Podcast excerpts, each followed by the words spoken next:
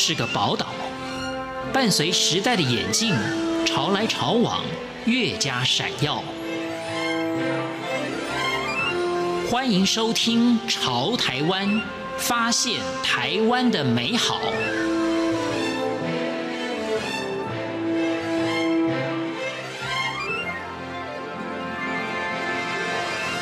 听众朋友您好，欢迎您收听《潮台湾》，我是文心。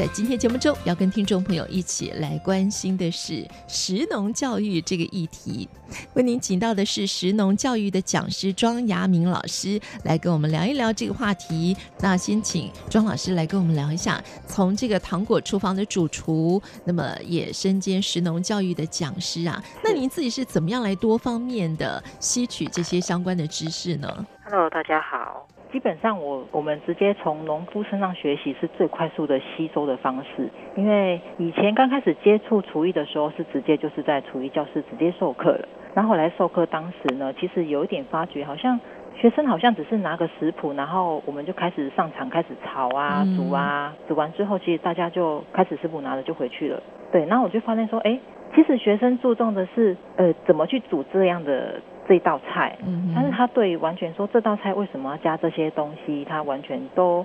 没有想要去特别去了解。那我就觉得说这好像呃，在我自己想要做这个食物教育这个部分好像有一点点落差。后来我就觉得说不行，我觉得说技术这方面呢，我觉得可以靠经验去累积去磨练的、嗯、甚至说呃，很多学生其实他也不需要透过教室，他直接上 YouTube 或是其实 Google， 其实很多食谱跟影片是可以去学习。是，但是我觉得我应该要把它回到初衷，就是我对于食物这个基本的架构，我应该要再重新去了解认识它。嗯，所以那个时候其实我有到有机农场去实习一段时间，就了解说，哎，作物为什么要这么种？那为什么坚持不喷药的原因在哪里？人力到底它消耗的成本到底有多高、嗯、然后人在对抗天候因素的时候我们要怎么去排除，呃，有农场农场这个经验的时候，你就会看到其实生产端这个部分其实它在不知觉之中，它为了迎合市场跟消费需求，它也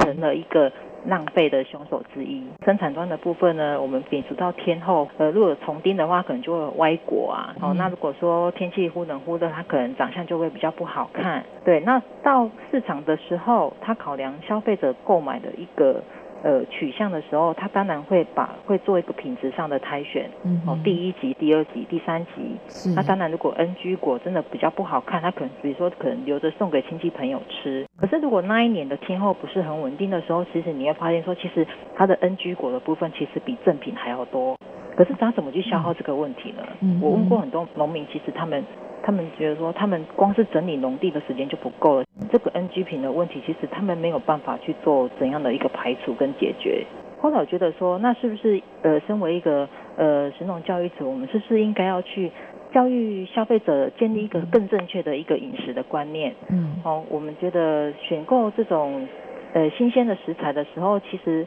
表面外表的好坏其实跟内在的一个品质其实无关紧要。我会觉得说那刚才分析的是从生产端的浪费，那我如果说我从生产端到我的商场卖场的时候，甚至到菜市场的时候，它经过了一个食物的里程，比如说从呃北市的产销运输中心，然后到南投，或是从南投到嘉义，甚至说从嘉义到高雄这样的一个里程。那如果说这中间呢，它的保存的条件不是那么的好的话，那可能菜到卖场到菜市场的时候又要再筛选一次，对，要再筛选一次的时候，这个中间又造成了一段的浪费。消费者他一样，他的购买的模式一样没有变，我菜一定是挑最翠绿最新鲜的，我不可能去挑烂的挑黄的，我水果一定是挑哦摸起来硬硬的，然后看起来很、嗯、外表很漂亮的、嗯、我不可能去买那种表面皱缩或是发霉的。好，那这些东西它还是依然是在那个地方、嗯、然后等到过了几天之后，那个卖场或是市场他又把它再筛选一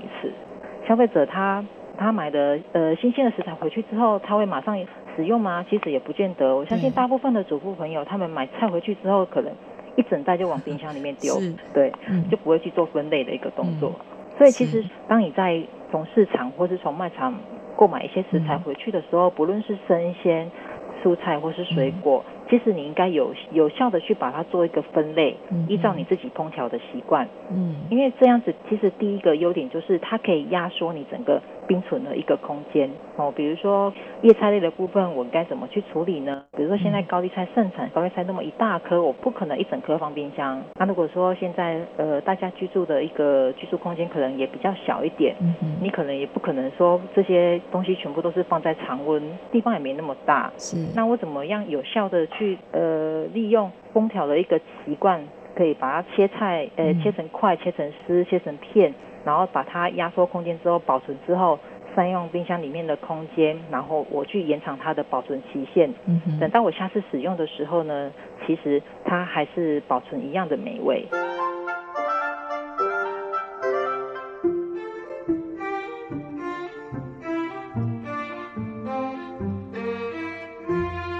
而日本呢，是全世界第一个啊将食农教育立法的一个国家，他们在二零零五年就通过了这个食育基本法。那么目前呢，以台湾来讲啊，我们也是非常关注这个议题，所以呢，在政府部门、在民间的相关单位啊，大家也是非常热衷于在推动这个食农教育法跟食农教育基本法草案的立法。那么老师呢，也是对于推动食农教育啊，有非常大的热忱。那么，请老师来谈，到底什么是食农教育啊？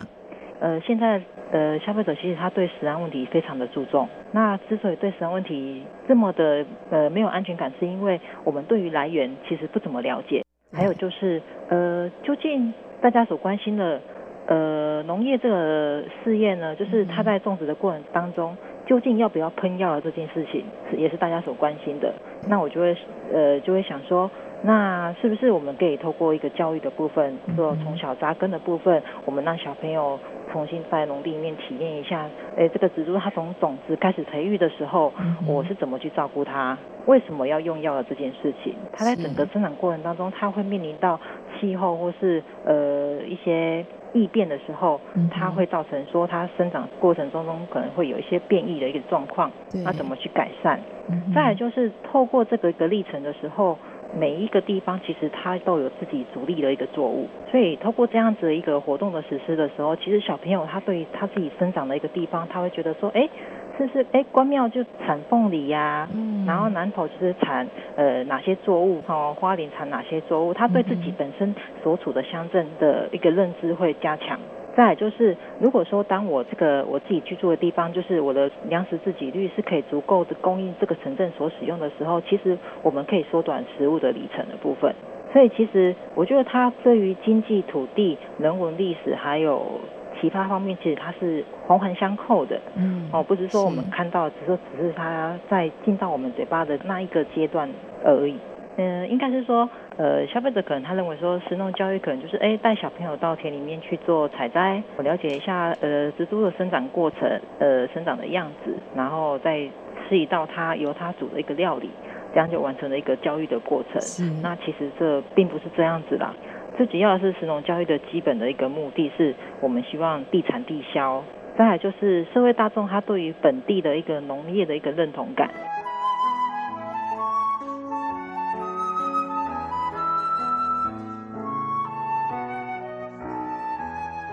食农教育呢，它是一个强调要自己亲手去做的一个体验式的教育。除此之外啊，其实食农教育它的领域范围是很广的哦。学习这个食农教育的话呢，我们也要了解这个食物的里程啦，啊，这个碳排放的问题啦，气候变迁的问题啦。所以我们现在大家比较一般知道的是，我们进驻到了小学里面来进行食农教育。可是食食农教育的学习者啊，是不是也有分不同年龄层，然后施以不同程度的教育方法呢？像一般来说，如果说我们把它分成就是学龄前还有学龄后的，那学龄前的部分呢，可能我们在操作过程当中，我们会用一些他们比较容易记忆的，就是图卡或是图像的方式来去跟他做一个活动的一个串联。那如果说在学龄之后的孩子呢，他理解语言的能力比较多，那我们会多方面在一个就是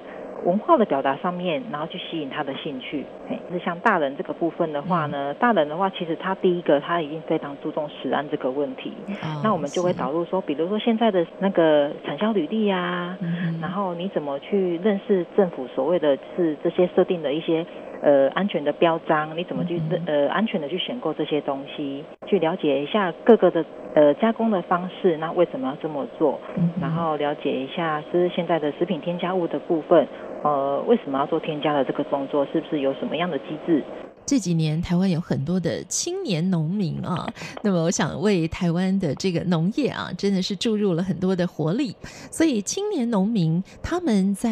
产销的部分，就会用很多现在的大家所熟悉的一些新的科技方法啊，来做这个他们农产品的产销。所以现在有一个叫做 C S A 的社群支持型的农业。这个也就是让大家透过像网络社群啊等等的方式来直接的支持这个农产品的生产者。其实 C S A 其实从大概这一两年之后就开始流行哈、哦嗯，它其实是算一种，我觉得还蛮算一种新形态的一个做法。它的做法是你看你每个月你可以以你自己的能力去认购一个蔬菜箱。C S A 里面的一个成员呢，他们每个人就是自己园里面种植的一个品项会不一样，依据季节还有每周要出的一个量的时候，帮你配置一个蔬菜箱的部分，所以你会固定就是拿到你认识的这些人自家种的一些蔬果。其实地产地消，我们如果用白话文来讲，就是在地生产在地消费，提升在地的经济。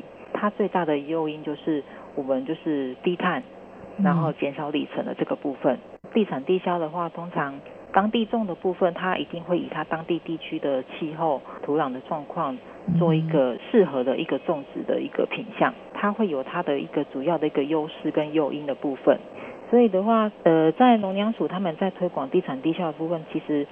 也是很积极的在做这一方面的宣传。地产地消其实它是有帮助在地方经济上面，不论是它的就是。呃，旅游啊，观光啊，其实它都是有间接的帮助的。嗯、而且现在台湾的呃农作物也是有开始做很多方面的改良，所以我们其实有很多的这些，也许以前我们呃认知上是国外比较流行或者国外才有的农作物，那近几年台湾我们也经过不同的不同阶段的实验跟改良之后，我们也有了，是不是？对。像现在的话，其实以前的这种进口生菜，其实真的都是靠国外，嗯，就是输出。但是其实我觉得很多农民其实他很有心的想要往这种高产值，而且很有挑战性的一个技术来去做研究。嗯现在台湾就是整个生菜市场的一个发展情况之下，其实种类其实我觉得呃跟国外已经快要不相上下了。但是因为呃国人他的一个饮食的习惯，就是我们的